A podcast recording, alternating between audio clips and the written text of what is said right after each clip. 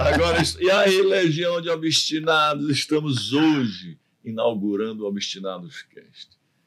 É fruto de um projeto nosso, há muito tempo a gente queria fazer, agora por conta do tempo, né?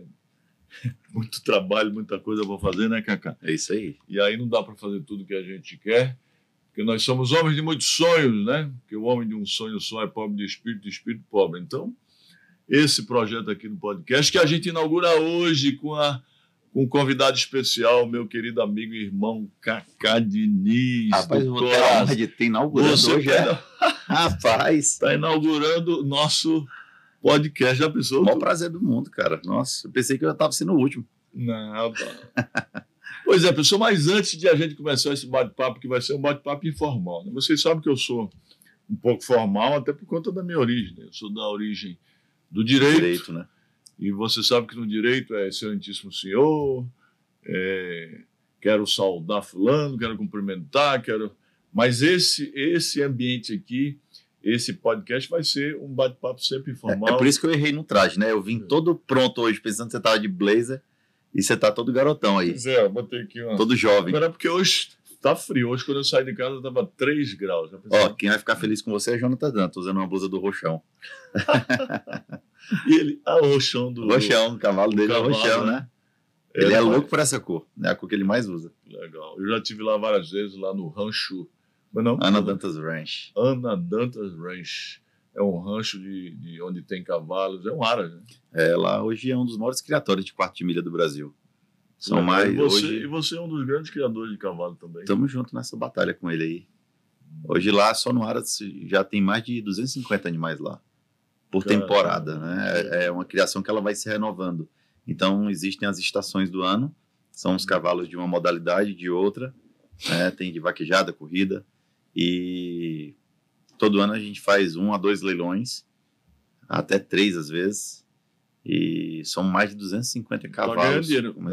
Mas vamos falar sobre isso também, né? Porque o bate-papo vai ser informal, vamos falar sobre tudo aqui. Mas antes, pessoal, eu não posso me esquecer de falar um pouco sobre o movimento obstinado. Por quê? Porque esse é o nosso Obstinados Cast, né?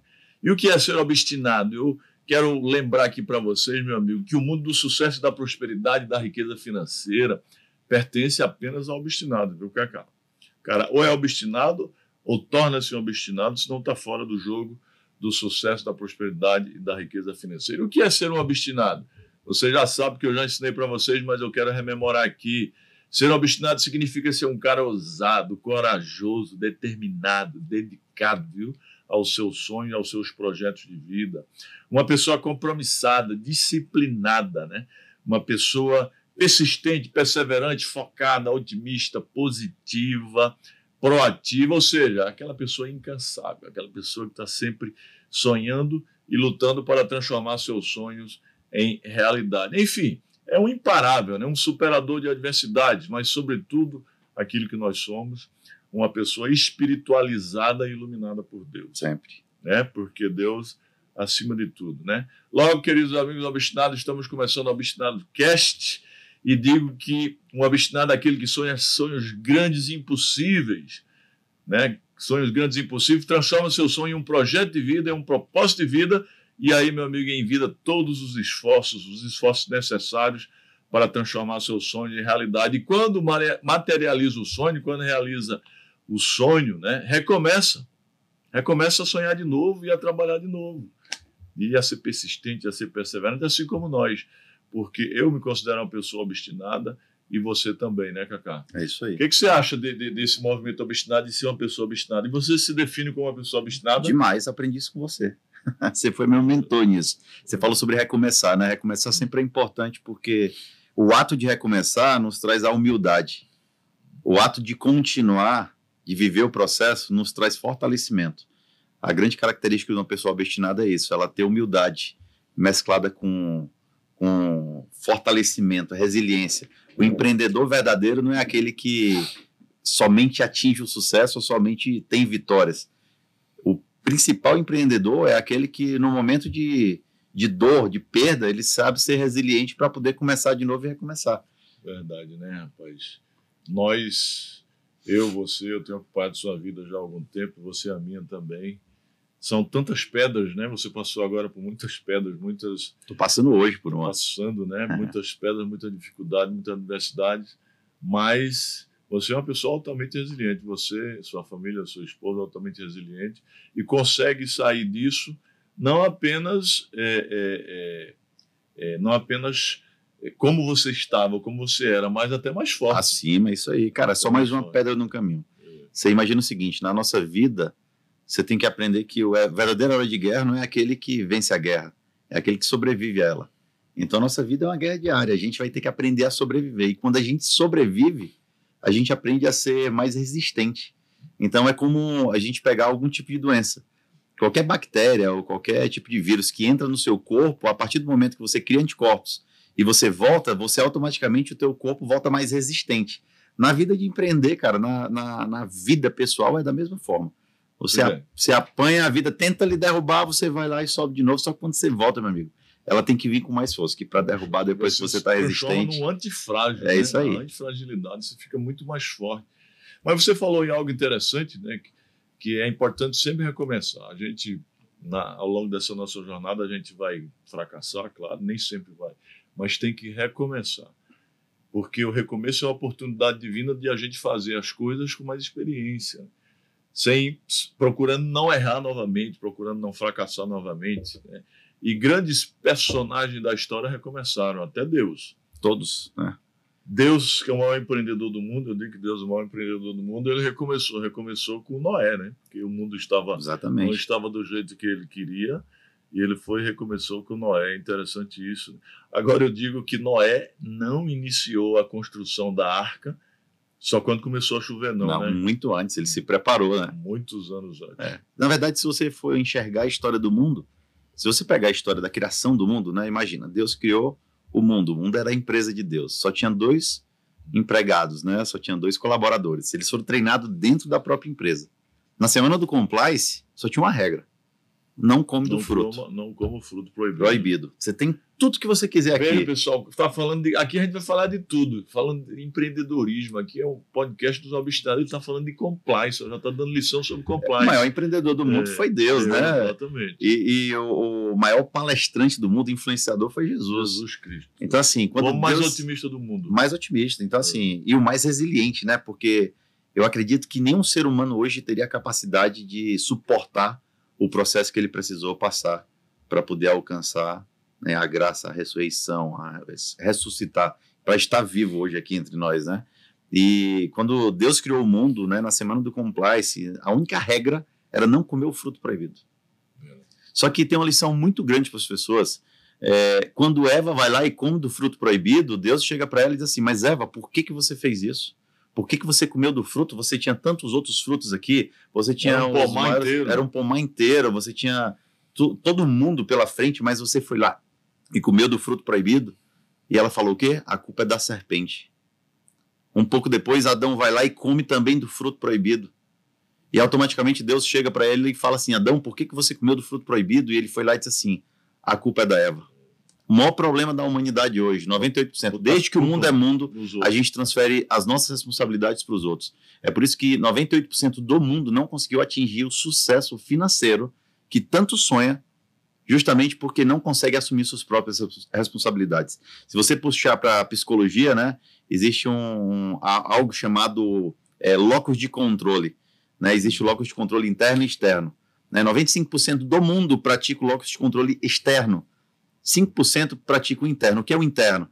É aquele cara que sabe que as responsabilidades, as consequências de suas atitudes são delas, né? A responsabilidade é dela. Do que dá certo é um aglomerado de coisas, é a união de pessoas, é a união de ideias e consegue chegar a um resultado positivo. Quando dá errado, ela sabe que também a culpa é dela. No locus de controle externo é o contrário, que é a maioria das pessoas. Tudo que dá certo faz parte dela. Tudo que dá errado, ela joga a responsabilidade no outro. Então, eu acho que o grande ponto hoje de você poder aprender a empreender, você primeiro tem que aprender a empreender na vida, assumindo suas responsabilidades e sabendo que tudo aquilo que a gente planta, a gente colhe. A lei da semeadura, ela é simples, gente. Se você pegar na teologia, na psicologia, na ciência, eu te explico a lei da semeadura em qualquer uma delas. Né? Na teologia, tudo que você planta, você colhe. Deus te deu o livre arbítrio. Você não tem como simplesmente chegar num prédio de 10 andar, pular e no meio do caminho dizer, opa, me arrependir e voltar. Sua consequência é morrer. Mas Deus não está lá te empurrando. Então você tem o ato de escolher o que você quer fazer. Na mesma forma, se você vai para a ciência, né, a lei da atração, né, a gente está falando de física quântica. Se você pegar a lei da atração, tudo que você emana para o mundo de energia, aquilo volta para você também. Então, assim, quais são as escolhas que você tem feito no seu dia a dia? Talvez sua vida ainda não está dando certo, porque as escolhas que você tem feito são escolhas erradas. Muitas vezes a gente faz escolha pensando só na gente, mas a gente não pensa num contexto geral. E quando a gente começa a imaginar que o mundo é feito somente por nós, a gente começa a alimentar a nossa vaidade, o nosso ego, a gente acha que não precisa das pessoas, e aí começa o nosso primeiro precipício na hora de empreender. Muito interessante. Pessoal, obstinados, vocês estão vendo que vocês vão aprender muito aqui com o Kaká Diniz, que além de ser uma pessoa altamente espiritualizada, é um grande empreendedor. Mas não é só empreendedor dos negócios, não. E a gente vai falar sobre muitos negócios aqui. Inclusive, o nosso negócio, que eu agora sou sócio da Non-Stop, que é uma empresa que ele era sócio majoritário. Continua majoritário ainda, viu? Majoritário. Mas se você quiser comprar, a gente conversa. Não, eu quero só uma participação, eu só quero estar junto de você lá. Vamos, é o maior prazer do mundo. De você e de todo o time lá, que é um time maravilhoso, né? É. Então vocês vão ver que além de empreendedor empresarial, ele é empreendedor da vida, né? Está passando lições extraordinárias para a gente aqui. E ele falou sobre duas lições aqui de extrema importância. As pessoas a vida inteira ficam colocando culpa nos outros, né? Começou com Adão e Eva. É isso aí. Eva colocou a culpa na serpente, Adão colocou a culpa em Eva. E 99,9% das pessoas ficam colocando culpa no terceiro. Quando, na realidade, a vida é responsabilidade sua. Porque você é o condutor, você é o dirigente, você é o motorista, você é o líder da sua vida. Você tem que ser o protagonista da sua história. Você é o CEO e o presidente da sua vida. Ninguém vai fazer por você. Outros até podem caminhar com você, mas ninguém vai caminhar por você não, meu amigo. Então não coloque culpa em ninguém. Tá, eu vou pegar uma frase que você fala muito e vou fazer um complemento nela. Uhum. Você fala que se você não lutar para realizar os seus sonhos, você vai estar trabalhando para realizar o sonho de alguém, né? Na vida, cara, é da mesma forma. Se você não entender a sua identidade e contar a sua própria história, alguém de fora vai contar a sua história por você. Então, quando você entende sua identidade, você sabe das suas responsabilidades, sabe o que é preciso fazer, às vezes a gente pensa que as pessoas não sabem o que é preciso fazer, mas eles sabem. A diferença é que eles não querem. E a gente vive arrodeado de pessoas que falam o que a gente quer ouvir e não o que a gente precisa ouvir. Querer é desejo. Precisar é necessidade. Eu prefiro ter gente que falem sobre o que eu necessito ouvir do que eu sobre o que eu desejo. Porque as pessoas que desejam, que falam o que você deseja, Janguiê, ele não quer teu bem, cara. Só querem te agradar. Só querem agradar. É o chamado babão. É. Ficar babando. Lá no Ceará a gente fala baba-ovo. Bota um pi aí, qualquer babões, coisa. Ou babões. Qual é o termo correto? Babão ou babões? Babões. Babões, né? Porque, meu amigo, ele quer lhe agradar em tudo. Às vezes você não está no caminho correto, na trajetória correta, e o cara fica ali lhe babando, né? Então se afasta dessas pessoas. É como você se afastar de pessoas negativas, né? Pessoas que só acham que nada vai dar certo, que não consegue, ficam se vitimizando, ou de coisas negativas, né? Você sabia que todo negócio tem que ter pelo menos uma pessoa pessimista, né? O pessimista, ele tem um valor positivo, por incrível que pareça. Porque, às vezes, o otimista, ele sempre vai buscar realizar de forma certeira aquilo que é bom para o negócio, que é bom para a vida dele. O pessimista, ele serve, às vezes, para fazer a pessoa colocar o pé no chão. Mas basta um também, porque mais de um pessimista na empresa vai acabar ela. Eu acho que não é pessimista, é o cara mais realista. Mais realista. O pessimista é aquele, espera que isso não vai dar certo, espera a merda que vai dar, né? Isso é o pessimista. O realista diz, vamos ver quais são as dificuldades, vamos... É igual crítica e reclamação, cara. Você tem que ter do seu lado pessoas que façam críticas e não reclamação. Reclamação, como eu cheguei nessa sala aqui, eu estava com muito frio, a sala estava quente, né, esquentando, e eu podia ter chegado e dito assim, por que essa sala está quente? Quem foi que desligou o ar-condicionado aqui e está pegando fogo? Isso é uma reclamação. Crítica é eu chegar num lugar desse e dizer assim, cara, aqui está quente, o que a gente pode fazer para mudar o ambiente, a temperatura desse lugar? Então, queira perto de vocês pessoas que vão criticar, porque a crítica, ela sempre vem acompanhada de um conselho, ou melhor, um conselho sempre vem acompanhado de uma crítica, né? É melhor o elogio a crítica de um sábio do que um elogio de um tolo. Porque o elogio de um tolo é uma ofensa, a crítica de um sábio é um elogio. Exatamente, você falou em conselhos. A própria Bíblia traz um princípio que diz que aqueles que são bem aconselhados têm sucesso. Os que não recebem o conselho, não aceitam os conselhos, são fracassados, né? É, cara, interessante isso. Veja a sua história, né? Hoje você está com quantos anos? Rapaz, eu cheguei aos 38. 30 anos de empreendedor. 38 anos de empreendedor. Já estou com 58. Ó, 58 anos. É. Poucos na história, se você pegar do empreendedorismo, conseguiu chegar onde você chegou, né? Atingiu o tão sonhado bilhão de muitas empresas, de muitos negócios. E o segredo de quem é grande é saber que é pequeno. É por isso que cresce. E quem é pequeno acha que é grande. Por isso que às vezes precisa puxar o outro para baixo para poder se sentir igual. Eu não sou ninguém. O grande segredo... Eu também não tenho conhecimento nenhum. Só sei que nada sei, como dizia Sócrates, estou aprendendo, né? É isso aí. E estou trabalhando muito para construir grandes negócios todos os dias. Porque nós somos verdadeiros líderes, cara. O verdadeiro líder não é aquele que senta na mesa e acha que sabe de tudo. É aquele que sabe sentar e sabe e acredita que ele sempre pode aprender com os outros que estão também na mesa. O verdadeiro líder é aquele que, quando tem alguém abaixo de você, se ele não consegue subir, você desce para poder dar o valor merecido para aquela pessoa falar e você escutar. A gente aprende todo dia, toda hora. É a minha vida. Vamos tomar uma aguinha aqui, pessoal. Agora vou tomar uma aguinha aqui para mostrar a vocês que aqui não é pouca merda, não. É muita merda. É merda. Obstinados Cast. Veja, tem até a canequinha, ó. Obstinados Cast.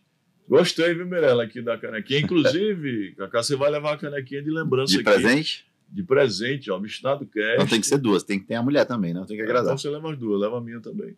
Leva para sua mulher, a querida amiga Simone. Aqui, ó, sabe qual é o símbolo do movimento obstinado, pessoal? É uma águia, olha, águia estilizada aqui, ó. Porque a águia, enquanto os gansos, as galinhas, os pardais, os patos só fazem barulho e se queixa ali, cisca... Aí. As águias estão sempre voando sobre tudo, estão sempre observando lá em cima, né? Então, a águia tem características fantásticas, né, cara? Fantásticas, muitos ensinamentos. Não anda em bandos. Não anda em bandos. E quando os filhos das águias, quando começa a crescer, ela, sabe o que a águia faz? Empurra ele do ninho para que ele saia da zona de conforto. Empurra para que ele comece a aprender a se virar, né? A voar. Já pensou? É um ensinamento extraordinário. Então, pessoal, aqui ó, o Kaká vai levar... o símbolo do movimento obstinado, porque nós estamos no Obstinados Cast. Agora... Você sabe qual é o único animal que ataca a águia? Não. É o corvo. Você sabia disso? O corvo, quando ele vai atacar a águia, ele sobe nas costas dela e começa a bicar. E você sabe o que a águia faz? Ela sobe numa altura que o corvo não consegue ter oxigênio suficiente para ele poder morrer. Ah, estratégia. Hein? Inteligência, né? Ela foca numa presa... E ela vai em cima da presa. Você pode ver qual é o que a águia mais briga com serpente, né? Qual é o ambiente da serpente? O chão. O que a águia faz? Ela vai lá, pega a serpente no chão e sobe para matar ela lá em cima.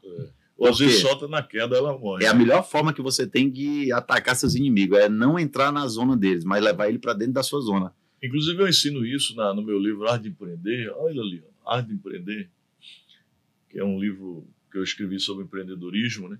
Quando eu trato de negociação, uma das características, eu escrevo lá 15 características, é você levar a parte adversa, ou seja, a parte que você está negociando, para o seu campo, né? Para o seu campo, ou se não, para um campo neutro. Nunca negocie no campo do inimigo, né? É verdade. Sabia disso? Eu sei, lógico. Está ali no meu livro Arte de Empreender. Mas, pessoal, o podcast só... Esse nosso podcast só está sendo realizado graças ao apoio de algumas empresas, né? Dentre elas a Non-Stop, né? Que nós somos parceiros hoje, sócios, vamos construir uma grande empresa. Eu, o Kaká, o Alex, o Douglas, o Klaus, o Kepler, Sérgio, o João Kepler, que entrou conosco, o Nílio, tudo. Né? É um grupo muito grande de grandes empreendedores. Então, a Non-Stop é uma empresa que está apoiando aqui o nosso programa, né? Programa não, isso não é um programa, Isso é um bate-papo, nosso podcast. Aqui é uma escola de aprendizado. O que vocês vão aprender aqui, fiquem ligados, vocês vão aprender. Vocês já viram aí, né? Em poucos minutos aqui, o tanto de ensinamentos, de lições de vida, de lições de empreendedorismo, de lições espirituais que Kaká passou aqui para a gente e vai passar. Mas também a EduLabs, da plataforma Tools.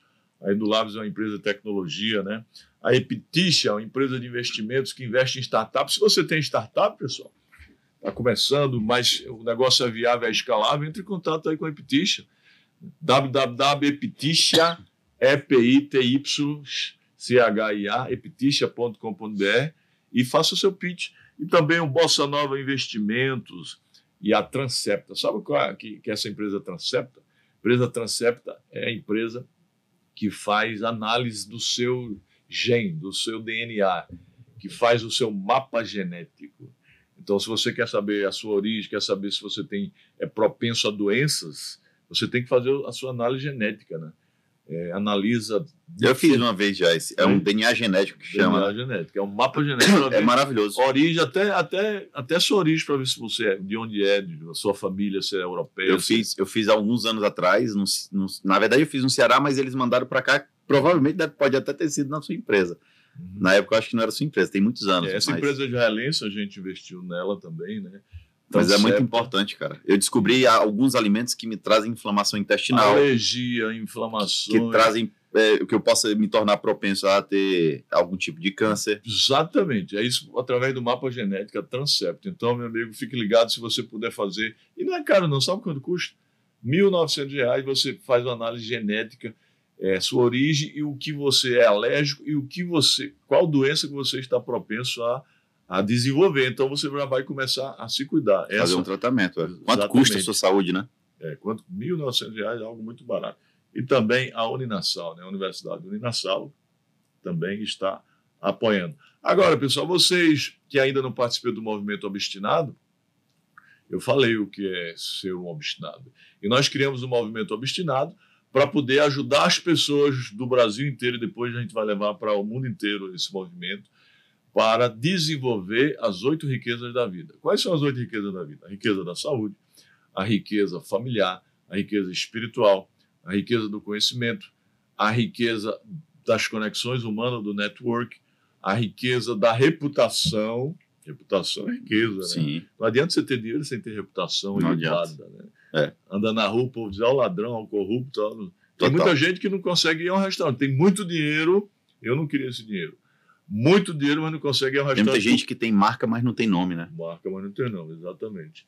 Então, e tem a riqueza do propósito de vida, né? O que a gente está fazendo aqui? A gente não veio aqui só para existir, para sobreviver, para viver por acidente, não. A gente tem que viver aqui por propósito. E também, que é de muita importância, a riqueza financeira, né? Porque quando você conquista a riqueza financeira, você pode melhorar esses outros tipos de riqueza. Mas para conquistar a riqueza financeira, é de extrema importância que você procure construir e preservar esses outros tipos de riqueza, que é da saúde, da familiar, a espiritual, de network, a de conhecimento, a de propósito de vida e a da reputação. Então, é o equilíbrio dessas riquezas. Então, o Movimento Obstinado que nós criamos é para ajudar todo mundo a desenvolver e a ampliar esses 8 tipos de riqueza, né? E, por conta disso, as pessoas estão criando seus núcleos em sua cidade, em seus bairros, né? E com base em nosso ensinamento, aulas gravadas, princípios bíblicos, louvores, onde as pessoas fazem uma reunião. Então, um líder que cria o seu núcleo, chama as pessoas para poder ensinar ela a desenvolver as 8 riquezas da vida, e uma vez por mês esses líderes se encontram comigo de forma online. Então, se você quer ser um líder, né, quer criar o seu movimento, vai ter a nossa ajuda para poder ajudar as outras pessoas a desenvolverem as 8 riquezas. Isso com base no Código Secreto da Riqueza, as 12 chaves que lhe trarão sucesso, prosperidade e riqueza financeira, que é um livro que eu escrevi, que é best-seller, um dos mais vendidos. E eu mostro aqui as 12 chaves que eu utilizei ao longo da minha vida, da minha jornada, para poder crescer, prosperar, superar as adversidades e construir também e harmonizar esses 8 tipos de riqueza. Mas, Kaká, você estava falando aí sobre o negócio de cavalos, né? Que você está investindo nisso. Isso é rentável mesmo? Bastante. Se você souber investir, né? Como qualquer outro negócio. Entrar em algo que você não tem conhecimento, você vai apanhar muito para poder aprender. Você vai, talvez, conseguir aprender e provavelmente também você pode não conseguir aprender. Eu sempre aconselho, vai entrar num negócio, procura alguém que já tem experiência no ramo, né? Eu, no meu caso, eu me uni a esse cara que é meu irmão hoje de vida, você conhece demais, Jonathan Dantas. Jonathan, né? Hoje o cavalo quarto de milha no Brasil deve muito a esse cara por toda a experiência, né? Você falou sobre reputação de Bada, né? Ele é um cara super respeitado no meio, é o cara que trouxe o Rochão, que foi um cavalo que mudou a história do quarto milha no Brasil, é o líder, né, de estatísticas da ABQM, que é da Associação Brasileira de Quarto de Milha, tem mais de 1.500 filhos, é um cavalo que sozinho já movimentou... Eu achei que meu pai tivesse muito filho, porque ele tem 8, né, que eu conheço, mas estão aparecendo outros por aí, são 7 com a minha mãe, um com o outro, e ele tem 1.500 filhos. 1.500. E vou te falar em números agora, você perguntou se é rentável, né? Quando você faz um projeto bem feito com um cavalo desse, como tem uma genética que ele tem, né, não só dele, mas de repassar para os filhos e para os netos, como ele tem feito na linhagem dele, é um cavalo que já faturou mais de 90 milhões de reais. Só um cavalo. 90 milhões? Mais de 90 milhões de reais. Então, muito rentável. Então, muito rentável. Qual é o Aras mais rentável do Brasil? O de Jonathan ou tem o... O Aras dele, com certeza, está no top 5. Com certeza, porque existem várias modalidades do quarto de milha, existem outras modalidades e outras raças de cavalo também, né? Existe o crioulo, existe o manga larga, existe o BH, que é o brasileiro de hipismo, existe o quarto de milha. Esse quarto de milha é o de corrida? Ele é o cavalo mais rápido do mundo em um quarto de milha. Então, é o árabe? Não, ele é o quarto de milha. Ele é o cavalo mais rápido do mundo. Tipo, é outro tipo de cavalo. Tem um cavalo inglês, né? Tem vários tipos de cavalo. Mas o quarto de milha, hoje, ele é um dos que tem mais modalidades. Se eu não me engano, são 27 modalidades que ele tem. Falar em cavalo de corrida, né?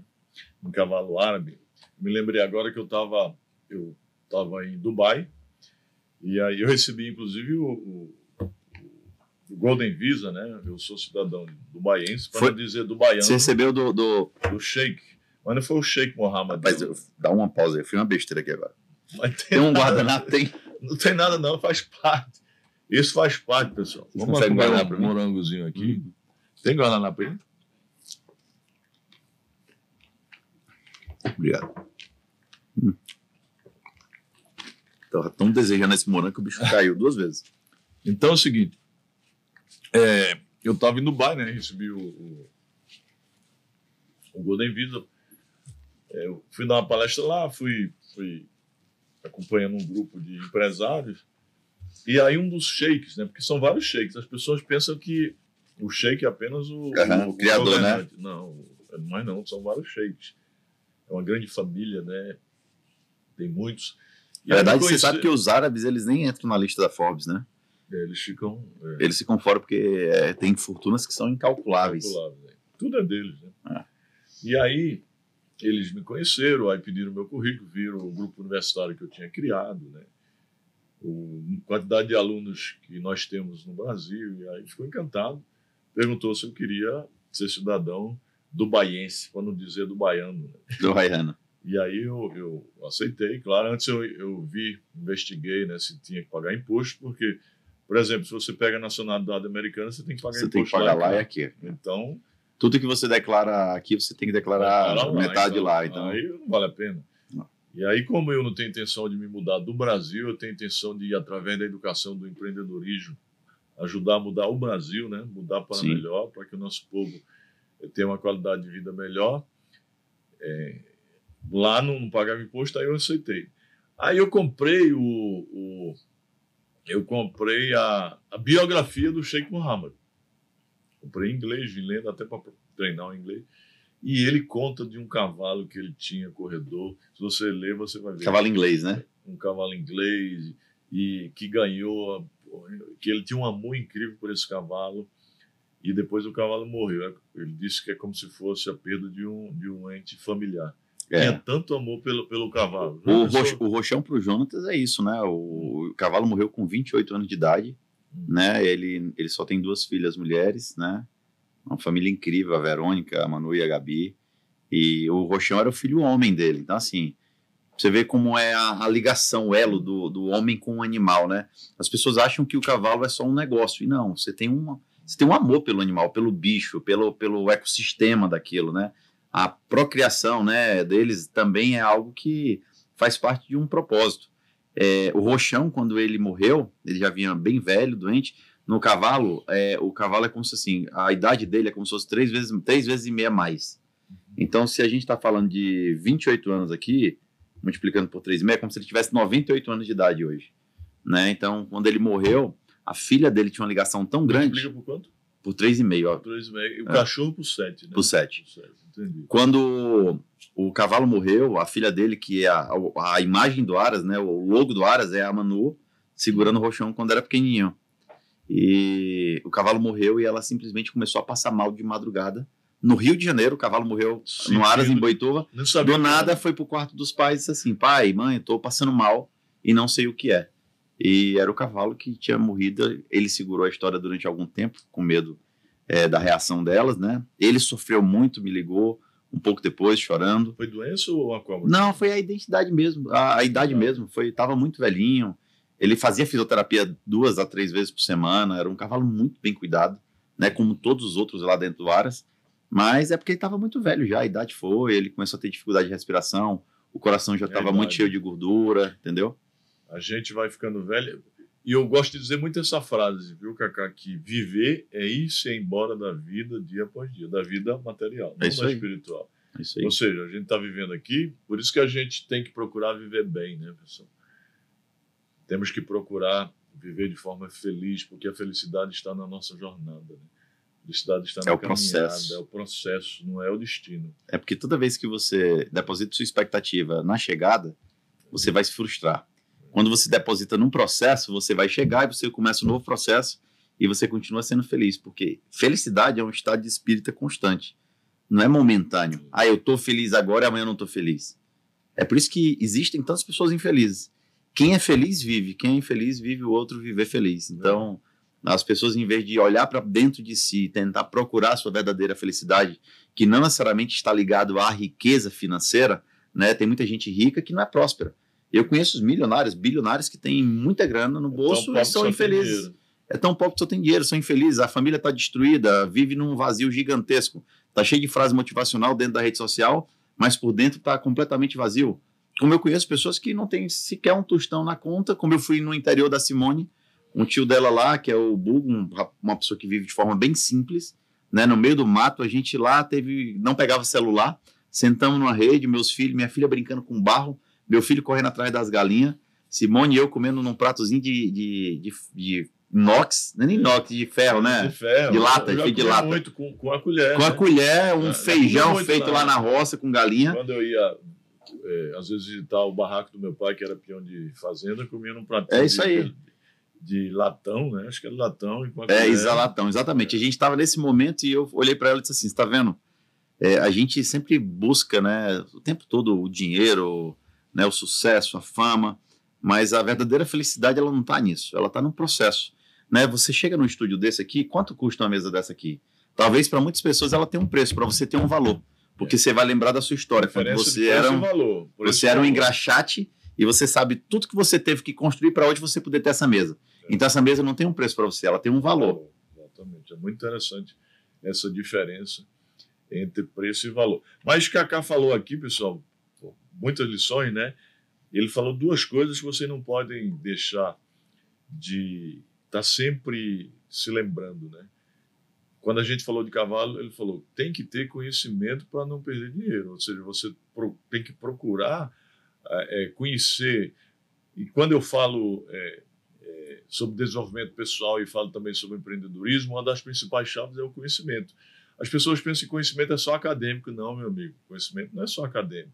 Você tem que, como no exemplo aqui de fazer negócios com cavalo, conhecer o métier, conhecer a sua tarefa, conhecer o seu produto, conhecer o seu serviço, conhecer o seu mercado, né? Mercado, principalmente. O tipo de cliente que você vai querer atingir, né? Por isso que quando eu falo que eu entrei no cavalo, eu entrei com uma pessoa que hoje é autoridade no assunto, né? Você me perguntou, Kaká, cavalo é rentável? A gente lançou um Garanhão, você estava presente, e no lançamento do Garanhão faturamos quase 2 milhões de reais só em sêmen do cavalo. Pois é, você ficou até de pagar um vinho e não pagou. Não, o vinho já está garantido, cara. Vou botar o Janguiê na criação de cavalo. Ó, o Janguiê pegou, comprou um pacote de cobertura lá, Aí um dia, um pouquinho depois do leilão, ele me ligou, aí ele disse assim, como é que eu faço para pagar isso aí? Eu disse, não, vamos fazer o seguinte. O que eu faço com isso? Amigo que é amigo, amigo que é amigo, eu não vou pegar e cobrar algo dele simplesmente para botar ele numa furada. Então, deixa assim, se é para você entrar, eu vou fazer da mesma forma que o Jonathan fez comigo. Do jeito que ele estendeu a mão para mim, eu estendo para você, e no dia que for você entrar é para você ganhar dinheiro.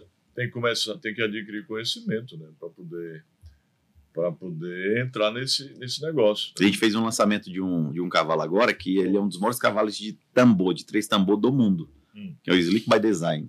Só no lançamento dele ele faturou 4.900.000 de cobertura, só de esperma. Caramba, esse negócio de cobertura tá bom, hein? Mas uma outra coisa que ele falou, além de conhecer, meu amigo, você tem que ter experiência. E a experiência só se adquire através da prática, da aplicação do conhecimento. Né? Então, além de estudar, de procurar conhecer, você tem que praticar. Né? Eu costumo dizer que a prática sem a teoria é como entrar no mar inexplorado. E a teoria sem a prática é não entrar em nada. É como você ter meta sem ter método, né? É. Você tem a meta, mas não tem um método para alcançar a meta. A disciplina para alcançar não vai adiantar de nada. E a disciplina para alcançar não adianta, você não alcançar. Exatamente. Muito interessante isso. Mas, Kaká, vamos falar um pouco da Non-Stop? Dessa empresa que sensacional, né? Que eu faço parte agora com muita honra. Né, que... Estou lá no conselho com vocês para poder colaborar, né, com o que eu aprendi, com as minhas expertises de gestão, de governança, de compliance. Conta aí um pouco aí para quem não conhece a Non-Stop. Fala sobre ela aí, né, o que está sendo feito e o que vai fazer ainda, porque vai ajudar muita gente aí a se desenvolver e também a cuidar daqueles que já chegaram ao ápice, né, como o Whindersson Nunes, como Tirullipa, como a própria Simone, sua esposa. Sim. Tem muitos. A Non-Stop hoje é uma agência de influenciadores, né? Ela é especializada em marketing de influência, ela é especializada em gestão de carreira. O que a Non-Stop faz? Ela pega o talento, ela acredita no talento, ela vê o potencial dele e a gente não é uma empresa que faz milagre. É uma empresa que potencializa aquele que você já tem. Né? Ela capta o talento e ela potencializa os resultados dele. Então hoje a gente é uma empresa 360, a gente pega o influenciador e cuida da carreira dele de forma 360. No conteúdo, na criação do conteúdo, no marketing digital, na questão da publicidade, né, shows e eventos. É uma empresa que já existe há quase 8 anos de vida, né? Ela começou fazendo produtos em teatros, como o Whindersson, fazendo show do Whindersson, do Tiririca, do Tirullipa, do Rodrigo Teaser, do Jonathan M e vários outros lá atrás. E ela teve uma importância muito grande no mercado quando ela começou, né, a quebrar o preconceito que marcas, né, e que o próprio mercado de eventos tinha com influenciadores. Até então não era conhecido esse nome influenciador. Né? Existe uma diferença muito grande entre ser influencer e ser influente. Né? Nem todo influencer é influente. Influência é profissão. Influente é você ter o domínio sobre algo, para poder de convencimento. Inspirador, de poder vida, de convencimento. Como nós. Como referência. Era uma pessoa... Não influenciadora, mas influente você também. Influente, exatamente. É você mudar a vida das pessoas para melhor. É quando o teu propósito alcança o propósito dos outros, né? Deus não une pessoas, ele une propósitos. A partir do momento que você consegue ter transparência e credibilidade para poder expor o teu propósito, pessoas que confiam naquilo que você fala, vai unir o propósito delas ao teu. E isso ajuda de forma inconsciente, cara, e muitas vezes sem saber, como num programa desse aqui, um Obstinados Cast, as pessoas que assistem isso e tomam conhecimento, aquilo ali muda a vida. Às vezes uma frase aqui que aparece dentro de um programa desse, transforma a vida das pessoas completamente. E olha que a gente já passou muitas lições aqui, hein? Muitas. Nesses poucos minutos aqui que a gente está conversando aqui, já passamos... Até porque a gente já sofreu muito, pessoal. Eu e o Kaká, já aprendemos muito. Até porque nós somos superadores de adversidade. Para sermos superadores de adversidade, a gente tem que ser o quê? Obstinado. E estamos próximos para o que vier ainda, né? Claro, estamos começando agora. Mesmo, quando a vida dá uma pancada, eu olho para ela e digo assim, ó, pode bater de novo aqui que eu já estou pronto. Então, o verdadeiro obstinado é aquele que não recua, é aquele que sabe qual é a guerra que ele tem que enfrentar, ele vai para cima, ele suporta o que tiver que suportar, ele supera o que tiver que superar, independente dos obstáculos, ele vai e sabe do resultado final. Até porque o problema não é o obstáculo, o problema é sua atitude em relação ao obstáculo. Pandemia. Se você pegar a pandemia, foi uma crise que veio para todo mundo. Existiram pessoas dentro da pandemia que explodiram, cresceram, prosperaram muito mais. Existem pessoas na pandemia que faliram, né? Pessoas que foram para um ambiente de escassez muito maior do que viviam. A crise veio diferente para todo mundo? Não. O que foi diferente foi a forma que as pessoas agiram dentro da crise. Na vida da gente é da mesma forma. De que forma você tem agido dentro de uma crise? Esse é o diferencial. O que vai separar homens de meninos é exatamente quem está pronto para ter resiliência suficiente para encontrar oportunidade nas dificuldades. O Winston Churchill falava uma coisa sensacional. Ele disse que toda pessoa pessimista vai encontrar dificuldade em qualquer tipo de oportunidade. Mas o otimista, ele vai encontrar sempre oportunidade em qualquer tipo de dificuldade. É por isso que as pessoas de sucesso, se você pegar a história dela, sempre vai ter algo em comum. Que independente, todos passaram por alguma dificuldade, por algum tipo de problema, só que ao invés daquilo ali paralisar, ele usou aquilo para potencializar. Imagina um avião. O avião, antes dele decolar, ele primeiro tem que percorrer o quê? A pista. Só que o avião, quando você vai injetando potência nele, existe algo que vai tentar parar ele, que é o vento. Ele usa o vento a seu favor para subir. Quanto mais o vento bate, mais ele tenta parar, mais ele injeta potência e sobe. Então, usa as coisas que são negativas para transformar na energia positiva para fazer você decolar também.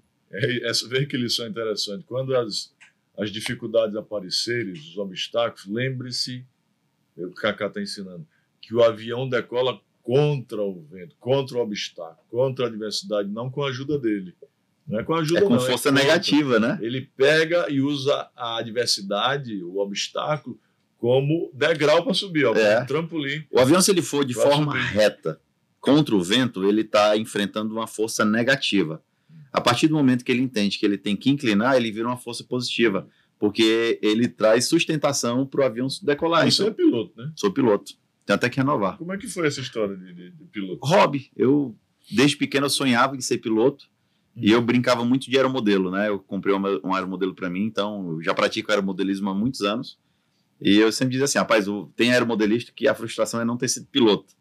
Então eu tinha assim, como tudo na vida, eu disse, é um sonho que eu quero conquistar e eu vou correr atrás. E com 29 anos de idade eu me formei, 30 anos de idade. Tirei o brevet.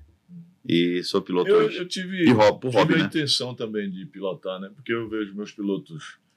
e dá vontade, mas aí a vontade dá e passa. É. Até porque quando eu estou no avião... eu que você gosta de sentar, estudar, ler. Eu leio muito, já escrevi, ao longo desses 15 anos que eu tenho no avião, eu já escrevi alguns livros.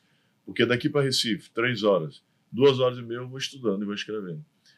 Recife, Manaus, 4 horas, 3 horas e meia eu estou lá estudando, lendo. Né? Então, inclusive a internet, eu tinha botado a internet no avião e tirei. Tirei porque... a distração, né? Distração. Tirei a internet. Lá tem um telefone para emergência, via satélite. Eu vi. Você já viu, você andou comigo. E também, eu, ao ver o meu piloto de helicóptero pilotando, eu falei, eu vou pilotar helicóptero. Inclusive, peguei os livros para estudar, mas falei, meu amigo, vou cuidar de outras coisas. Isso. Não é nem como hobby eu quis. Eu tenho outros hobbies. Meu hobby é... você vai jogar vôlei, né? Andar de motocicleta aí pelo mundo. Não, e o Janguiê tem uma vantagem, gente. Ele é o único cara que joga voleibol que você nunca vai assistir um vídeo dele errando alguma coisa. Não, cara, eu tô sempre ganhando. Eu sou um vencedor, rapaz, já um perdedor. Quando eu perco, aquilo não foi perda. Aprendizado. Foi aprendizagem. É isso aí. Você sabe o que eu fiz? Uma dinâmica que eu fiz na minha vida que eu aconselho muitas pessoas a fazerem. Nas lives que eu faço, eu digo muito para que as pessoas possam fazer isso.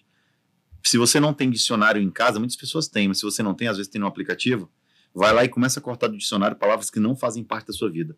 Para mim, derrota, ela não faz parte do meu dicionário, né? Vencido não faz parte do meu dicionário, né? Procrastinador não faz parte do meu dicionário. Todas as palavras que são negativas para a minha vida hoje são riscadas do meu dicionário. Então... para mim, derrota, ela virou aprendizado. Você sublinha para não sublinha aquilo ali para não ter que cometer. Não ter que cometer, né? Exatamente. É isso aí. Então não faz mais parte. O que você falou, ninguém, o verdadeiro obstinado, ele não é derrotado, ele leva um aprendizado. Então, você vai poder errar em muitas coisas, né? Porque não tem ninguém que chegou ao sucesso sem antes ter escorregado e aprendido com isso, né?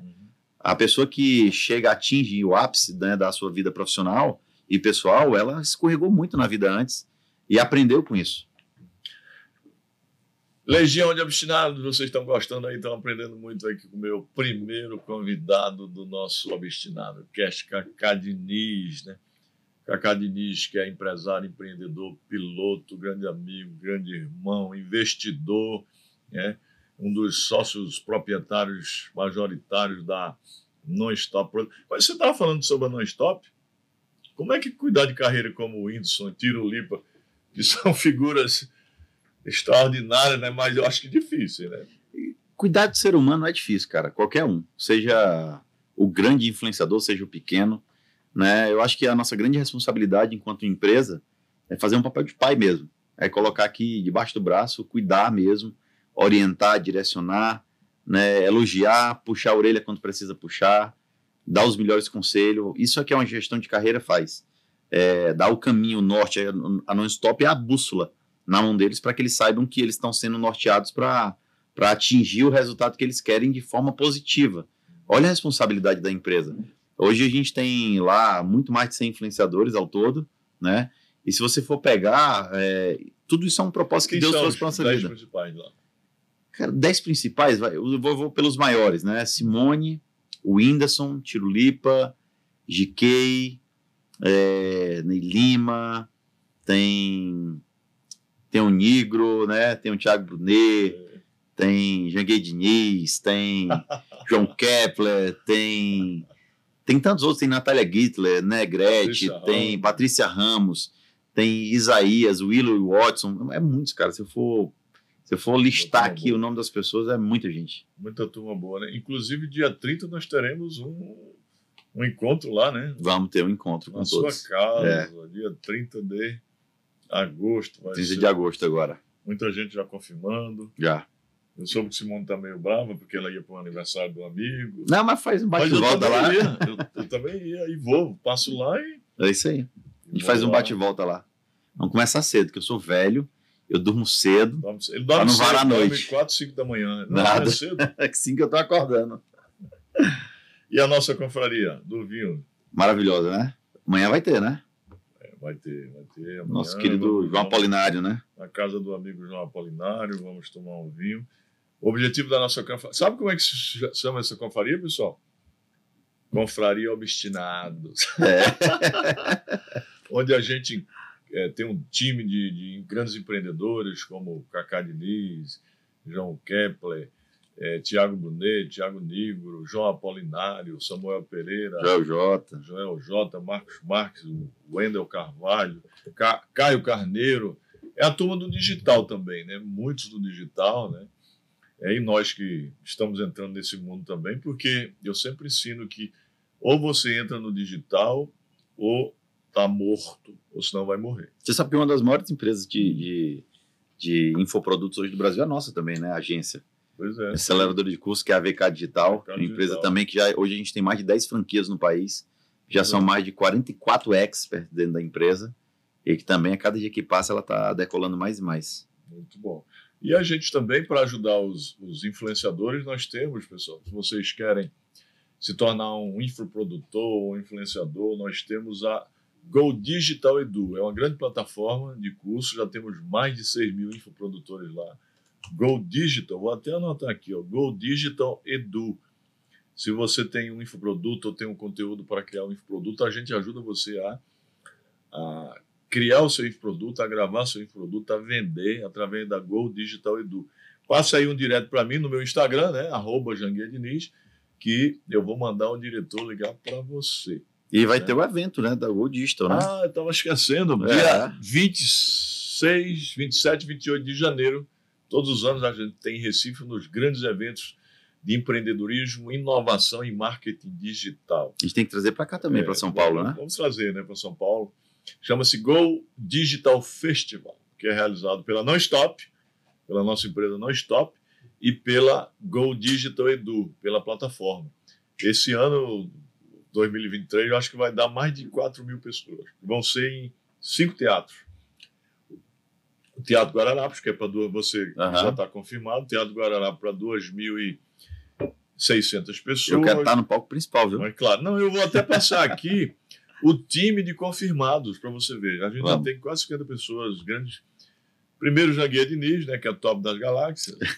Todo Diniz é forte, né, Diniz, cara? É pau, né? Kaká Diniz também, né? Abílio Diniz, ou seja, as pessoas pensam que Abílio Diniz é nosso parente. É? E as pessoas perguntam, como eu chamo você de meu irmão? Se a gente é irmão, né? Nós somos irmãos de coração, de espiritualidade, não de sangue, né?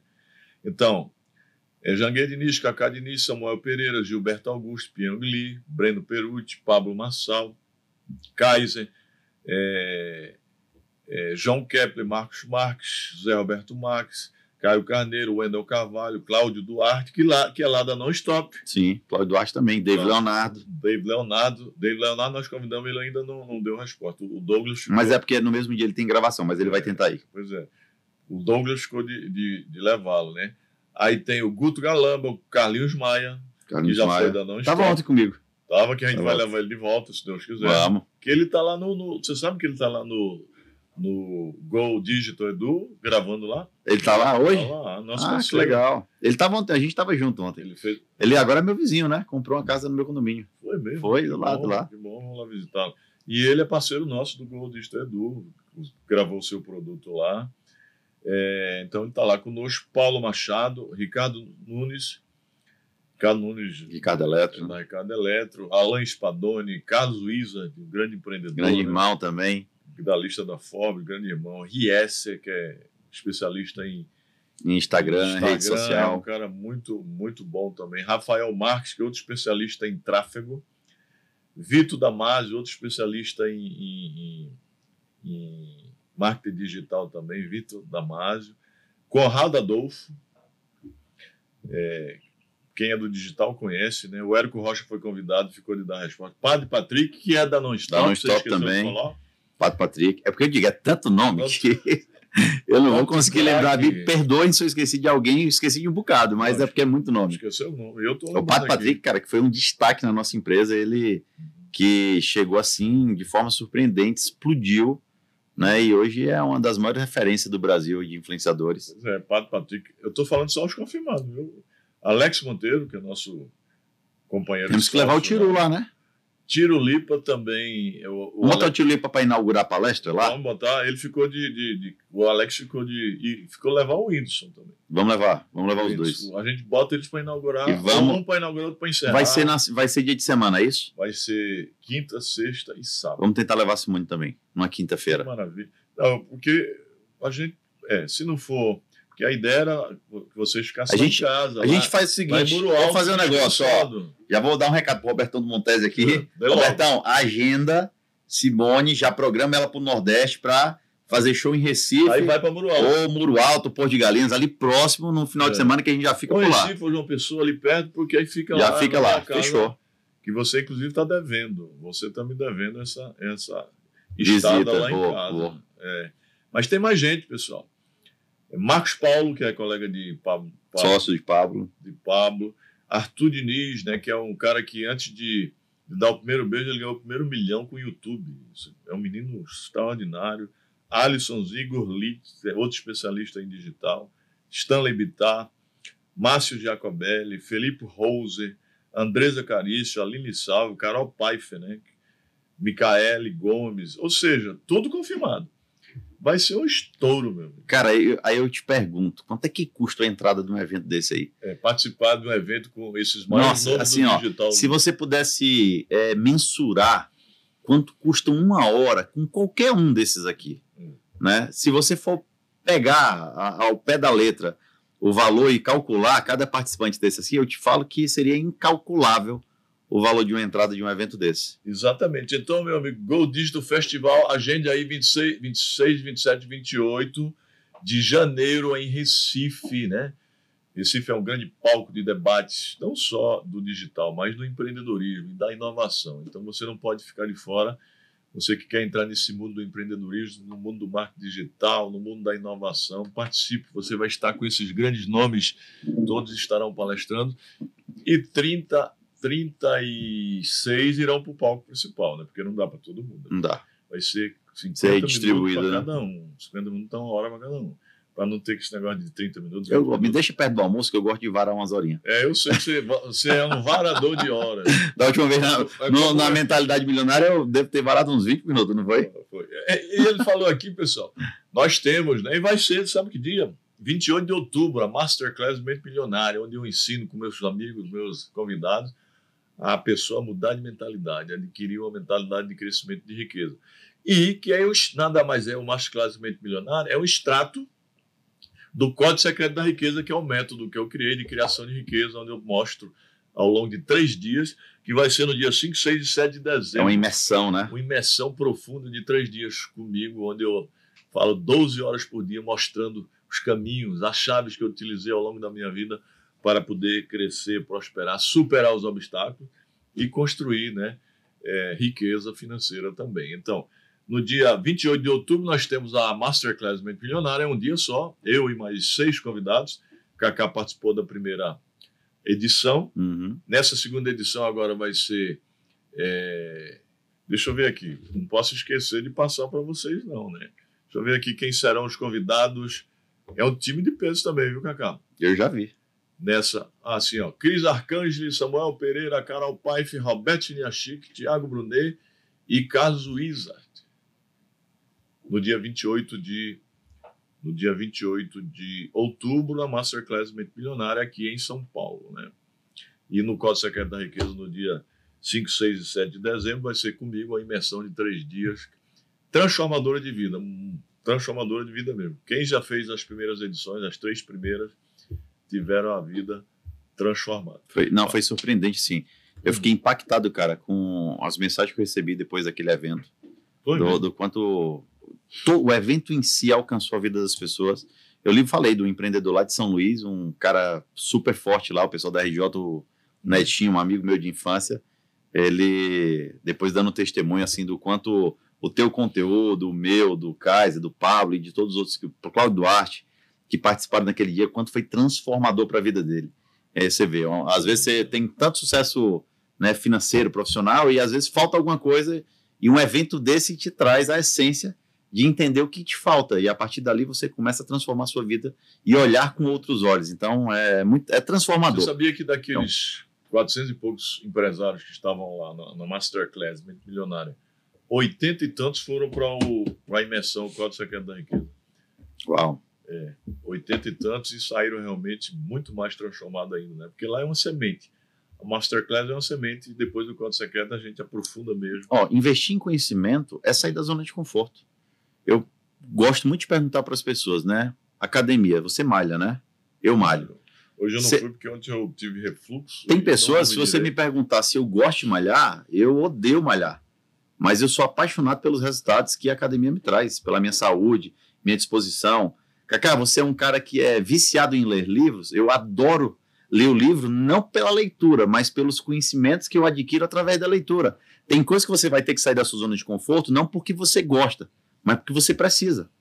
E conhecimento, às vezes você fala, cara, passar 12 horas imerso, ouvindo pessoas falarem, às vezes uma palavra, em 12 horas, uma palavra transforma a sua vida. Uma frase de efeito, de impacto, é o suficiente para você mudar. Nós somos os animais de maior repetição do mundo. O nosso hábito repetitivo, o ser humano, ele é o cara que mais aplica isso. Toda vez que você coloca algo na sua cabeça, aquilo vira uma verdade. Se você não consegue ter percepção para enxergar se aquilo faz bem ou não para a sua vida, para você mudar o seu mindset e poder mudar os seus hábitos, você vai viver aprisionado naquilo. É igual pessoas que hoje não conseguem avançar na vida porque são presas a um passado.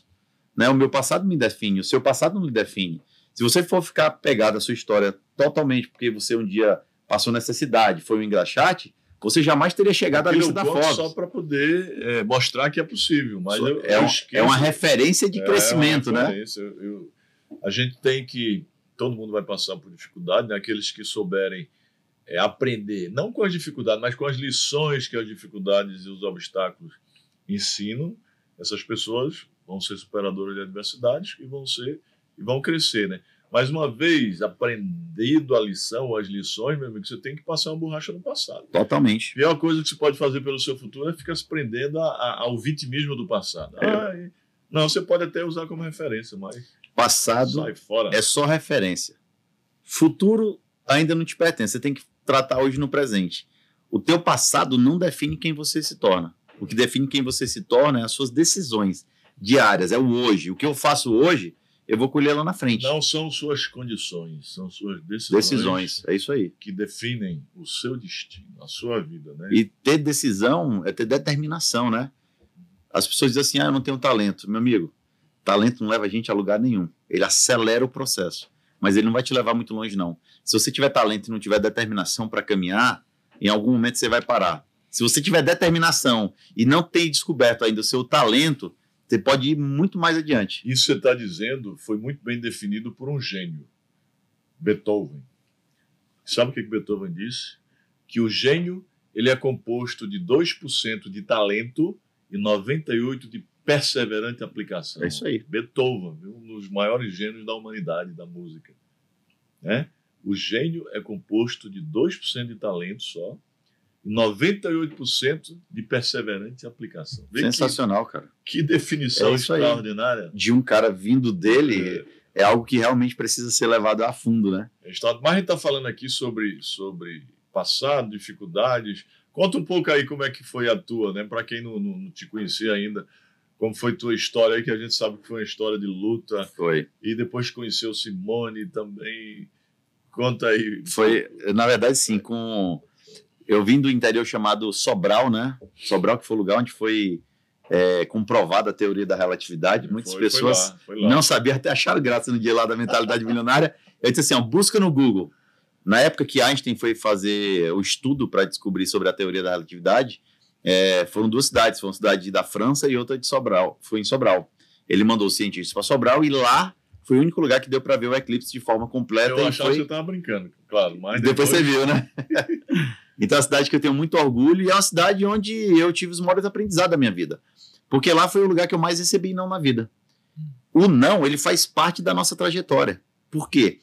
Existe um estudo que mostra que a criança que até 8 anos de idade, ela recebeu mais de 100 mil nãos. Se você coloca um gravador no ouvido de uma criança de 4 anos de idade, como foi feito um estudo também, a cada 10 palavras, 9 são repreensões, 1 é elogio. Você que nasce já com a sua vaidade, sua autoestima totalmente intacta, você começa a querer corromper. Uhum. Só que o não, ele não pode servir para te paralisar, ele tem que servir para te alavancar, para te impulsionar. Então, se você me perguntar hoje o que eu tenho de aprendizado lá do meu passado, de 15, 20 anos atrás, eu vou te falar que o que mais me incentivou a crescer foi os nãos que eu recebi. Eu sou grato a Deus pelos nãos que meus pais me deram, eu sou grato a Deus pelos nãos que eu recebi das pessoas, pelas repreensões, porque aquilo ali virou combustível para mim, não para me provar para o próximo o que eu queria ser ou quem eu me tornaria, mas para provar para mim mesmo que eu seria capaz de chegar onde eu quisesse chegar. Ter obstinação para me poder ir além, mostrar que eu não era simplesmente aquilo que as pessoas determinavam, mas aquilo que eu decidi ser. Então eu morei numa cidade de 200 e poucos mil habitantes, fui para Fortaleza estudar direito com meu irmão, né? Meu pai... Você é meu colega, hein? Faltou um semestre meu para me formar, acredita? Então... Eu vou concluir na Uninassal.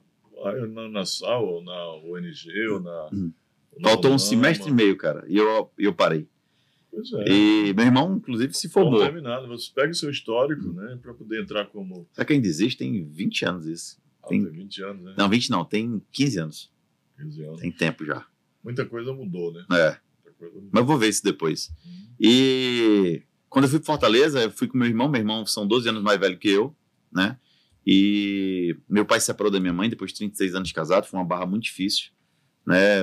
Naquela época meu pai mandou a gente optar, porque ele não conseguia pagar as duas faculdades, eu tinha 17 anos na época, meu irmão 12 anos mais velho, e ele falou que um dos dois teria que trancar a faculdade, e eu para não trancar, eu decidi trabalhar, então eu fui fazer um curso para ser instalador de película automotiva, que era uma empresa francesa, chamava Glaver Bell. Ele trazia aquelas películas que fazia reincidência de raios ultravioletas, né? E me lembro demais que até onde eu tenho um caso hoje no Eusébio, lá no Ceará, eu fui para um galpão lá com mais 20 pessoas durante 15 dias, um galpão pegando fogo e no treinamento, cara, por incrível que pareça, Janguiê, eu era o cara que instalava mais rápido com menos desperdício. E isso chamou a atenção, eu fui para entrevista e me lembro demais, assim, ó, sentei nesse canto, tinha o Rivônio e o Cláudio Solon, que eram os caras da empresa, e eles me fizeram duas perguntas. A primeira, qual era o meu nome? E a segunda, eles disseram assim, onde você imagina estar daqui um ano na empresa? Imagina a pessoa chegar e já fazer uma pergunta dessa assim de cara, né? E para mim veio na hora a resposta, eu olhei para ele e disse assim, eu quero estar sentado no lugar de um de vocês dois, entrevistando a próxima pessoa que vai estar sentada no meu lugar. Saí de lá como vendedor, me tornei gerente geral de vendas lá. Depois voltei para Sobral, minha mãe entrou numa crise de depressão forte, tive que ficar perto dela, pedi uma oportunidade de emprego na Skin Cariol, na época, o seu Valderi Arcanjo, ele foi o cara que me ensinou sobre relacionamento, sobre network. Imagina um cara que não sabe ler e escrever, tem um olho de vidro, ele diz assim, Kaká, não sei ler nem escrever, ele tem um olho de vidro. Meu amigo, se eu tivesse esses três aqui, eu já tinha dominado o mundo todo. Mas é um cara que quebrou 5 vezes e na quinta ele acertou de uma forma que aí é... Ele tinha mentalidade. Que ele aprendia, ele dava certo, o mercado vinha e dava errado e ele ia lá de novo, construía tudo de novo. E na Skin Cariol naquela época, a Ambev era a grande marca, né? A Skol, a Brahma, a Antártica, estava muito forte no mercado. E a Skin Cariol era uma cerveja que, de preço, ela é quase igual às que são líderes de mercado. Mas, por incrível que pareça, cara, com o tempo ele conseguiu conquistar 80% do mercado, quando ela virou Nova Skin. E ele me chamou para ser supervisor de eventos. Depois eu me tornei supervisor de vendas, depois tomei gerente de vendas lá com ele. E ele me ensinou uma coisa sobre relacionamento incrível, Janguiê. Na época, o dono da Ambev, que é uma pessoa maravilhosa também, a família dele que a gente gosta muito, o Júnior, em Sobral dominava. O que ele fazia na Skin Cariol? Ele precisava colocar a marca dele para as pessoas beberem. Uhum. Só que a Skin, na época, não era uma cerveja tão benquista comparada às outras. Era como você colocar um carro popular e uma Ferrari para o cara escolher qual das duas. O cara sempre optaria pela Ferrari. Só que ele disse assim, eu consigo mudar a história disso. Ele pegava a esposa dele, Sobral é uma cidade universitária, tem mais de 50 mil alunos, então 80% dos alunos da cidade moram em outra cidade. De fora, então, né? Até quinta-feira a cidade é movimentada, sexta-feira todo mundo volta para os seus interiores. Toda quinta-feira tinha a quinta sem lei em Sobral, que era o dia da saída de todo mundo. Ele pegava a esposa, saía visitando todos os clientes dele, restaurante por restaurante, bar em bar, sentava, chamava o dono para beber a cerveja com ele, chamava os garçons, bonificava os garçons para vender a bebida dele. Chegou no momento que ele dominou 80% do mercado. Quando você chegava lá, você dizia assim, eu quero beber a Antártica. O cara dizia, a esquinha que tá gelada. Aí, tem mais a que tá gelada. Você podia até não ser. Mas pelo relacionamento que ele criou, as pessoas começaram a vender o produto dele por ele, não mais pelo produto. Então todo mundo tinha um respeito muito grande pelo seu Valderi. Eu sou muito grato a ele. Esses dias, depois de muitos anos, eu fui em Sobral e me encontrei com ele. Foi através dele que você entrou no mundo de show? Foi não, mais ou menos. Foi um pouco que eu comecei a fazer evento. A Skin me apoiou muito na época. Ele me apoiou quando eu fiz alguns eventos de Sobral. Mas se você me perguntar... Ele era o distribuidor lá na região. É o distribuidor de Sobral, Itapipoca e Serra Grande. Mas, cara, ele comandava o mercado. E ele me chamava muito para ir com ele. Então, toda vez que eu me sentava com ele, eu tinha uma lição de vida. Se eu aprendi alguma coisa sobre me relacionar com pessoas... Eu devo muito ao Valderi Arcanjo, ele é um cara que me ensinou muito. Um tempo atrás eu fui em Sobral depois de muitos anos, e eu chorei muito sentado na mesa lá dele, que eu disse assim, ó... Ele tá lá ainda. Tá, mas ele não tá mais com a Skin, né? Ele tem muitos empreendimentos, tem muitos prédios comerciais, ele é um cara rico, muito bem de vida, e é rico em espiritualidade e família. Ele é um cara que é muito temente a Deus. Aquelas horas riquezas que a gente fala. Ele, primeiro de tudo, ele é temente a Deus. Segundo... Ele é um cara apaixonado pela esposa e pelos filhos, que isso me serve de inspiração também. Então eu sentei e chorei muito, porque eu disse assim, ó, se hoje eu sou quem eu sou, você pode ter certeza que você faz parte, né, de páginas da minha história, do meu livro, você faz parte dela, porque eu aprendi muito com você. Então o ato de se relacionar com pessoas, eu aprendi muito com esse cara, que me ensinou. Depois eu saí de lá, comecei a namorar com a menina, fui trabalhar na fábrica de algodão do pai dela, a gente comprou uma máquina, num leilão de fazer estopa automotiva, aquelas estopas, sabe o que é estopa de oficina, né? Para limpar óleo, limpar graxa. E quando eu acabei o namoro, eu saí de lá, comprei a máquina dele e montei na empresa do meu cunhado. Aí eu comprei um caminhãozinho com ele, então eu pegava um vendedor e saía rodando o Ceará vendendo estopa. Então, de segunda a sexta-feira, eu saía vendendo estopa em todo lugar. E depois eu quebrei o negócio. Pelo interior lá? Pelo interior, toda a região lá, região norte. E eu quebrei o negócio. Porque eu achava que o dinheiro de faturamento era dinheiro de bolso. Então, eu não tinha experiência. Apurado era lucro. Então, eu não tinha experiência. Meus amigos, apurado não é lucro. Né? A receita tem que ser sempre maior que as despesas. Né? O cara, exato. A receita está entrando sem ver as despesas. Isso é um grande erro dos empreendedores. E nesse meu eu aprendi muito, porque o meu cunhado era meu sócio. E ele ficou muito decepcionado comigo na época, né? E ele me deu algumas lições de vida que valeram muito para o meu dia a dia, para o meu cotidiano, para me tornar que eu me tornei. E quando eu saí de lá, eu fui vender álcool. Na época da alta da gasolina, eu comecei a vender álcool. Então eu peguei um reboque, a gente montou lá, o meu ex-sogro lá, um galpão com vários tanques de 1000 litros. Eu comprava de uma usina da Serra o álcool e revendia. Por quê? Botei uma bomba de aferição de posto, porque a gasolina tinha seguido para tinha um alto preço, na época tinha dado uma alta muito grande, só que o álcool eu comprava por 1,20 e vendia por 1,48. Então eu comecei a vender, só que o que era o problema? Naquela época, aquilo era o quê? Não sei se era 2009, era 2009 para 2010, eu acho. Naquela época, 2007 para 2008. Naquela época, não existia carro flex, estava começando ainda. Aí o que eu fiz? Eu vim aqui em São Paulo, descobri o Bioflex, que era uma máquina, um aparelho que você colocava junto na sonda lambda do carro e você transformava o carro em flex. Então eu tinha um álcool para vender, mas carro que não era flex, eu transformava ele em flex e vendia o álcool. O aparelhinho que tá chamando. Vendia o aparelho, o serviço e vendia o álcool. Caramba. Aí depois a gente fez um reboque, eu engatava na traseira do carro e saía abastecendo os carros na rua. Então eu fazia um serviço de delivery. Só que eu fazia de forma irregular na época, né? Então eu tive que parar. O empreendedor, ele enfrenta no início tudo, né? Tudo, cara. Então eu tive que parar e foi aí que eu comecei a trabalhar com... Eu fazia direito, né? E a gente montou um escritório de assessoria ambiental. Então durante 9 anos eu trabalhei com isso. Você sabe que eu escrevi 9 livros de direito, né? Na época que eu era juiz, procurador, aqui não tem nenhum não. Mas eu também fui um jurista, na época era juiz, procurador, professor, aquilo era a minha vida, eu adorava. Depois, é muito bom, né? Depois eu mudei para o empreendedorismo. E foi quando eu conheci Simone. Então eu ficava Sobral, Fortaleza, conheci Simone, tinha acabado de sair do Fórum do Nigro. Como foi a história? Janguiê, tem uma menina chamada uma pessoa chamada Norma, é uma tia de coração dela, que vende joias. Toda vez que eu queria comprar uma joia para uma paquera, eu comprava com ela. Só que eu sabia quem era Simone, mas eu não conhecia Simone, e muito menos que a Norma era ligada a ela. E um dia a Norma disse assim, Kaká, você tá namorando? Eu disse assim, depende. Safado na época, né? Eu depende. Ela disse, ó, tem uma sobrinha minha, tem uma sobrinha minha que eu queria te apresentar, tal, ela tá solteira. Eu disse, pô, eu tô solteiro. Aí ela ligou para Simone do outro telefone. Simone? Não é tia de coração. Foi a primeira pessoa que Simone conheceu quando foi para lá. E ela pegou, ela ligou para Simone. Simone, lembra aquele menino que eu te falei? Que eu gostava muito dele, o Kaká. Tá aqui, tá solteiro, no telefone, tal, tal. Eu disse, Norma, manda ela escolher logo uma joia de presente para ela aí. Aí a Norma disse, ó, Simone, isso ela no telefone comigo e no outro com Simone. Aí Simone disse assim, Simone, tá mandando você escolher um presente. Aí a Simone disse assim, diga ele que eu não sou rapariga não, porque eu tenho dinheiro para comprar minhas joias. Não preciso dele para isso, não. Aí eu disse assim, cara, mas impressionante. Quando ela falou isso, me bateu um negócio dentro de mim. Eu disse assim, é a mulher que eu preciso conhecer. Aí a gente pegou, se conheceu, eu fui para os Estados Unidos, pedi ela em namoro dos Estados Unidos, ela aqui no Brasil, em Fortaleza, no meio do programa de rádio, liguei pro programa de rádio ao vivo, pedi ela em namoro ao vivo, né? Namorei 1 mês, 30 dias. Topou ao vivo? Topou. Não pode recusar, né? Te amo, amor. 30 dias de namoro.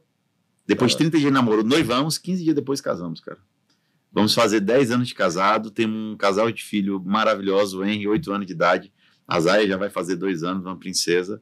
E assim, Deus abençoou muito minha vida.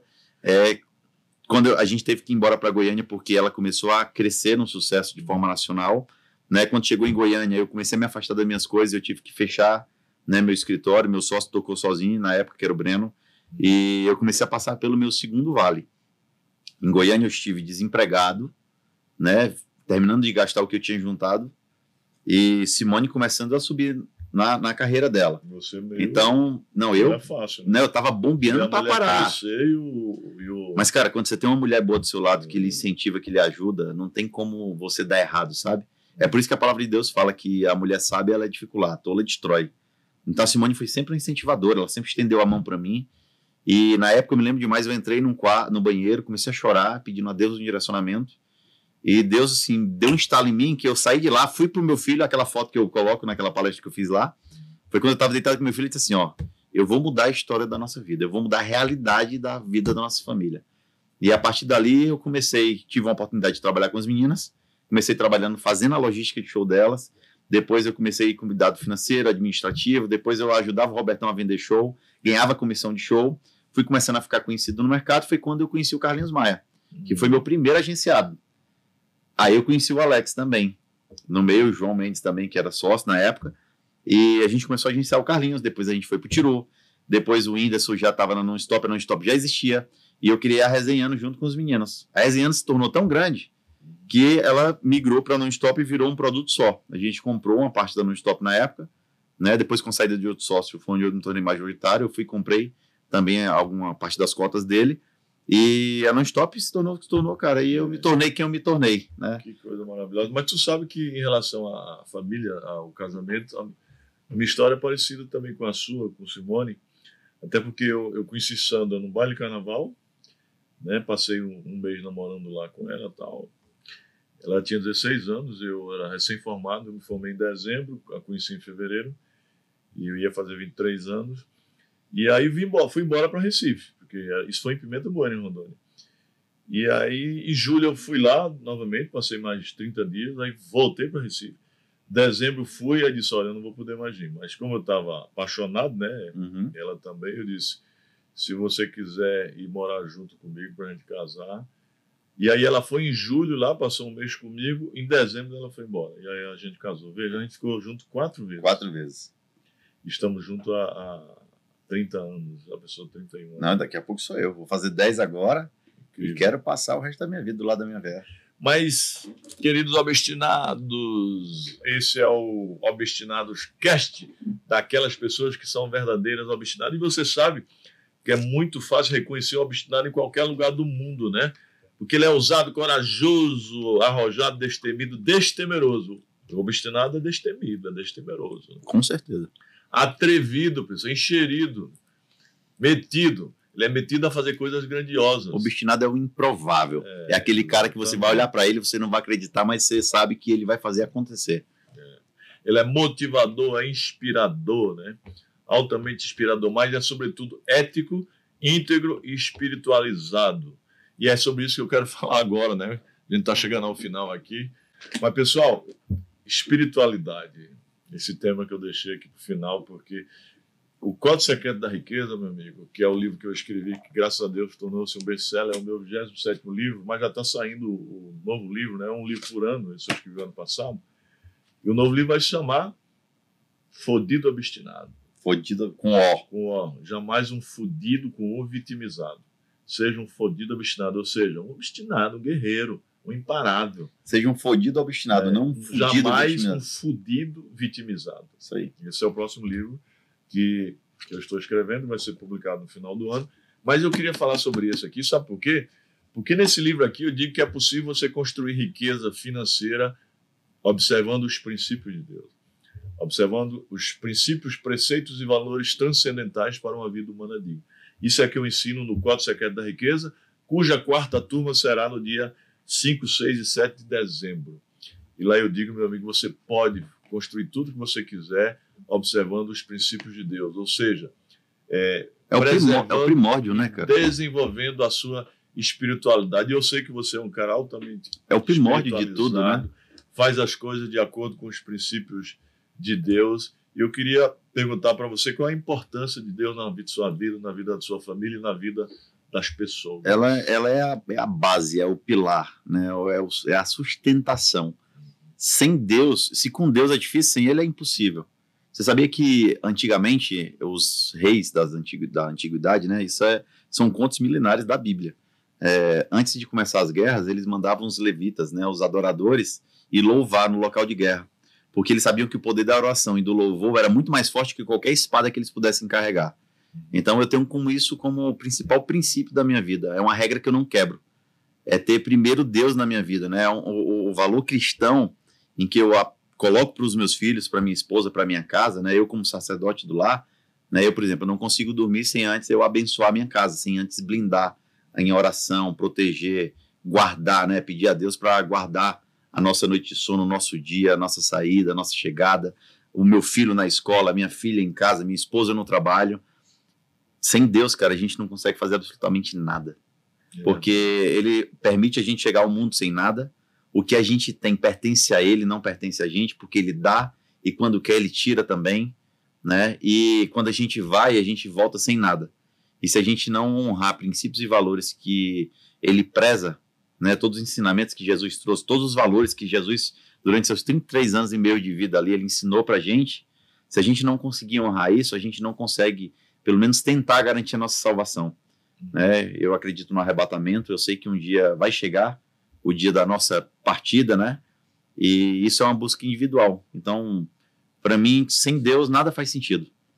Eu sou um improvável. Minha mãe, quando estava grávida de mim, ela quase ia para uma clínica de aborto para abortar. Uma tia minha queria que ela abortasse. A minha mãe já tinha uma idade avançada, não podia ter filho, né? E eu nasci. Então, porque Deus quis que eu nascesse. Então eu era uma pessoa improvável, só que Deus não escolhe capacitado, ele capacita quem ele escolhe. E eu creio que eu fui escolhido de Deus, então eu não posso quebrar aquilo que é base de sustentação na minha vida, que é viver colado em Deus. É meu melhor amigo, é meu sócio majoritário. Concordo com você que tem número, gênero e grau, né? E quando a gente fala em Deus, pessoal, a gente não está falando de religião, não. A gente está falando em ter fé, né? Fé, espiritualidade, criador, né? Espiritualidade. Em você se pautar pelos princípios de Deus, né? Porque com fé tudo é possível, né? Sem fé, meu amigo, sem fé em Deus. Agora é importante dizer também que a fé não pode ser apenas de mentalidade, né? Não. Você não pode ficar sentado e esperar. Tem que ser prática, né? Tem que ser de proatividade. O que é que significa oração? É. Orar mais o quê? Ação. Se você só ora e não age, Deus não vai fazer o trabalho por você. Eu com minha Montblanc aqui, eu anoto muita coisa que você ensinou aqui. Ó. Oração. É orar mais ação, pessoal. Exatamente. Então, exatamente, a fé não pode ser só de mentalidade, não. Tem que ser uma atividade de ação. Tem ação. Tem coisas que 80% Deus faz, mas tem 20% que você tem que fazer. Porque, assim, Deus tem a provisão, mas a atitude é sua. Se você pegar na história da Bíblia, Lázaro era o melhor amigo de Deus. Lázaro, irmão de Marta e Maria. Né? Quando foram chamar Jesus, melhor amigo de Jesus, quando foram chamar Jesus para curar Lázaro, o que é que as pessoas queriam? A cura. O que é que Jesus trouxe para a vida de Lázaro? Milagre. Porque ele ressuscitou Lázaro. Só que Jesus demorou aí. Então a palavra diz que ele demorou 3, chegou no 4º dia, e chegou lá e já estava morto. Marta e Maria chegou para Jesus e disse assim, mas por que você demorou tanto? Ele já está morto. E Jesus disse assim, ele não está morto, ele só está dormindo. Deixa eu ir lá. Me leva até o lugar onde ele está, no sepulcro. Naquela época, o sepulcro eram grutas que tinham uma pedra para que não roubassem o corpo. Eles colocavam dentro da gruta, né? Colocava uma pedra. Quando Jesus chega lá, para mim é uma das maiores lições de atitude que você precisa ter. O que é que Marta e Maria queria? Cura para o irmão. O que é que Jesus tinha? Milagre. Quando ele chega na porta do sepulcro, o que é que ele fala? Retira a pedra. Ele podia ter feito isso aqui, ó, e a pedra sumia, explodia, mas ele chega para o homem e fala o quê? Retira a pedra. Ação. Você quer cura? Você quer cura? Deus tem milagre? Mas só vai acontecer quando você retirar a pedra da sua vida. Tem pedras que você precisa retirar, afastar. Muito interessante essa lição. Para que chegue o milagre na sua vida. Então tem pessoas que estão esperando. Ah, só estou em oração, mas não age. Se você não agir, as coisas não vão acontecer na sua vida. Tem coisas que é responsabilidade de Deus, mas tem coisas que é responsabilidade sua. Deus tem um resultado final, porque a gente não vê o fim. A gente só vê o início. Mas todo o processo até o final, Deus já sabe como é que vai acontecer. Se você crer, acreditar, que Deus tem o melhor guardado para a sua vida, começa a agir. Age, porque as coisas não caem do céu. Interessante. Concordo plenamente com você. Tudo que eu tenho, estou graças a Deus, né? Deus me deu saúde, me deu inteligência, me deu força para estudar, para trabalhar, para empreender na vida e nos negócios. Então, meu amigo, com Deus tudo é possível.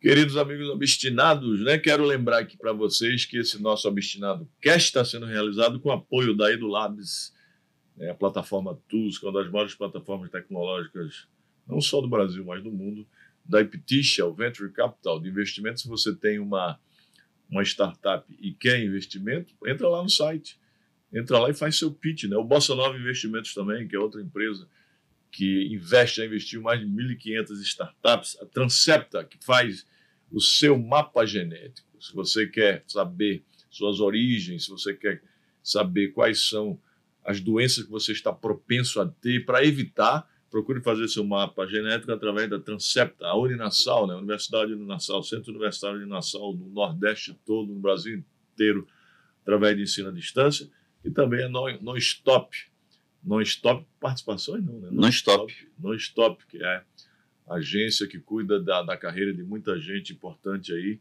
inclusive dos humildes, dos mortais como eu, inclusive a minha também, dos pobres mortais como eu também. E não esqueça de participar do Movimento Obstinados, e quero lembrar aqui que no dia 28 de outubro nós teremos a Masterclass Mente Milionária, um dia, né, onde eu estarei ensinando a mudar de mentalidade para transformar a sua vida, e com mais seis convidados aqui que eu já passei para vocês: Cris Arcangeli, Samuel Pereira, Carol Paife, Roberto Chiniachique, Thiago Brunet e Carlos Wizard. Uau, forte, hein? É um grande time, né? Um grande time de grandes empreendedores, transformadores de vida. E no dia 5, 6 e 7 de dezembro, nós teremos a quarta edição da imersão 3 dias comigo, Código Secreto da Riqueza, para ajudar você a transformar a sua vida, escalar o seu negócio. Você que é empresário, que já tem 5 funcionários, já está faturando, vai poder escalar o seu negócio,